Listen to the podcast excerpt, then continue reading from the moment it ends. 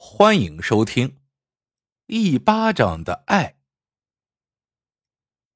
那一年，我以全县第一名的成绩考上了县城的高中，老家的小山村顿时沸腾了。开学那天，金顺树放了三挂鞭炮，而爹则像送皇上一样把我送到了学校。没过多久，我第一次从县城回家。还没到村口，爹便迎了过来，说他这些天一直都在村口等我。说着，兴冲冲的接过我肩上的书包，和我一块往村里走。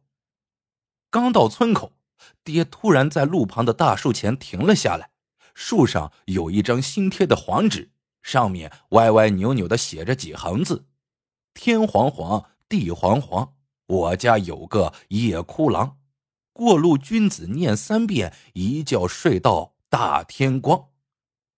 原来是首君子诗。其实君子诗并不是什么诗，而是流传在农村的一种风俗。有生病孩子的人家，常在纸上写上那么几句话，贴在树上，过往的行人读一读，希望孩子能够尽快消灾解难。大家似乎也已经习惯了这种方式。尤其是上辈人碰上了，一定会认认真真的念上三遍，仿佛不念就欠下了乡亲的人情似的。爹没看清，不知道树上贴的是什么，便回头看了看我。娃，那是啥？我说：“哦，君子诗。”哦，那得念。像往常一样，爹走了过去。端端正正的站在君子尸前，嘟嘟囔囔念了三遍。念过之后，见我纹丝不动，不由一愣：“娃，你咋不念君子诗啊？”诗？我咧了咧嘴，说道：“爹，其实这就是顺口溜。”爹微微皱起了眉头：“别管是啥，快念吧。”我争辩道：“爹，孩子有病应该去医院，要是念念病就能好了，那还要医院干什么呀？我看你们这是搞封建迷信。”爹忙打断我的话：“你少给我扣大帽子！”我把脖子一梗，大声说：“我没扣大帽子，这个道理连中学生都懂。”爹也提高了嗓门，吼了起来。我供你上学念书、识文断字，不是让你装城里的大爷回来教训人的。这诗就这么几句话，念三遍还会累着你。我没有想到爹会因为一首君子诗和我发火，一时间不知所措。这时，村里不少人被爹的吼声喊了出来。金顺树最先走了过来。哎，咋了？爹气呼呼的说：“这狗娃子不愿意念君子诗。”金顺叔似乎不信：“不会吧？孩子识文断字能这么不通情理吗？”看着金顺叔和众人疑惑的表情，我硬着头皮走到大树前，极不情愿的念了起来：“识文断字的孩子念的就是好。”众人说着，纷纷转身回家。可爹还是怒气未消，不依不饶。你是不是觉得到城里念大书了，这村里搁不下你了，开始和你爹娘乡亲拿架子了？我告诉你，村里人不巴结你那些，你这张拿腔拿调的脸还比不上那张黄纸值钱。一见爹没完没了，我的气也上来了。行了，行了。这破顺口溜比我脸大，比我值钱。它是诗，是好事，神诗，圣诗，行了吧？我边说边气呼呼的捶那张君子诗，谁知手稍一用力，那纸竟然破了。你，爹一挥手，一记响亮的耳光抽在了我的脸上。回家给我重写一张，贴起来。在爹的紧逼之下。我重写了一张君子诗，贴在了大树上，可爹还不肯罢休，撵着我去找写君子诗的那家人，当面向人家赔礼道歉。我越想越窝火，借口去道歉，却悄悄溜出村子，托路上的一个熟人转告家里一声，便连夜跑回了学校。回到学校，我就病了。正当我躺在床上痛苦不堪的时候，金顺叔来了。他是到县城办事顺路来看我。见我病了，他大吃一惊，急忙为我买了点药，然后匆匆赶回乡下去给爹送信。天刚蒙蒙亮，浑身是汗的爹便敲开了寝室的门。娃，咋生病了？说着话。就走过来，伸出手摸了摸我的头。我把身子别转过去，背对着爹。娃，爹几乎是用央求的语气说：“是因为爹打你了？爹是个大老粗，你别跟爹一样。走，爹领你看病去。”爹，这时我再也忍不住了，眼泪像断线的珍珠一样落了下来。去了医院，医生说没什么病，主要是心理问题，给我开了药。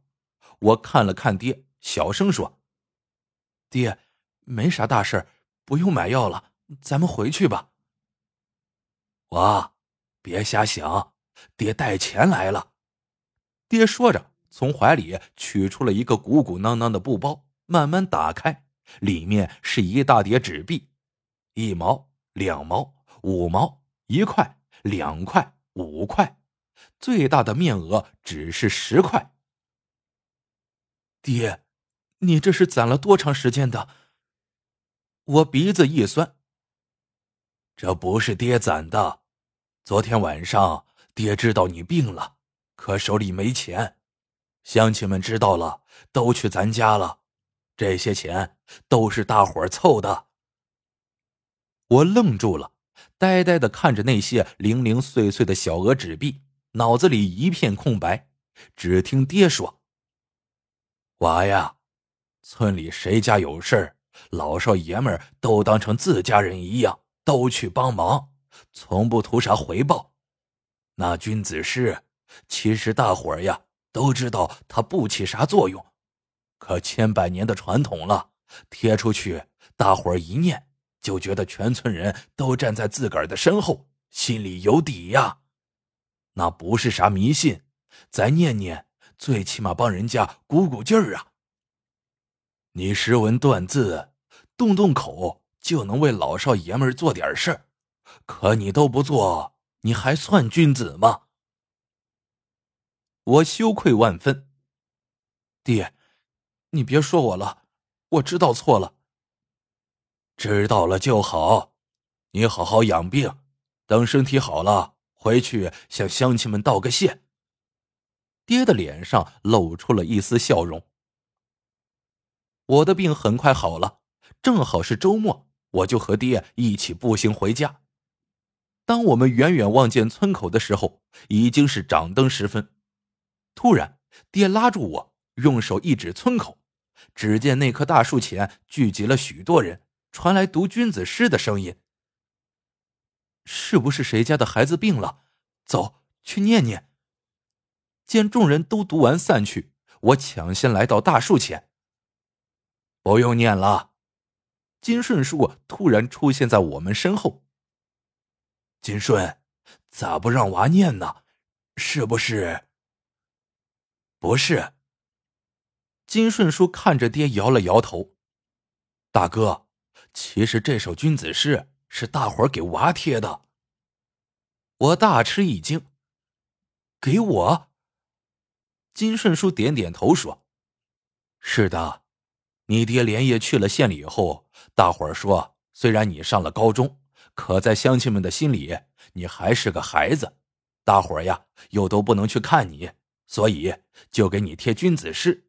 读了这诗，我们大家就像自己去看了你。”帮你治了病一样，这几天你爹也没回来，大伙儿呀就有点着急，就决定晚上再来念三遍，盼你呀早点好起来。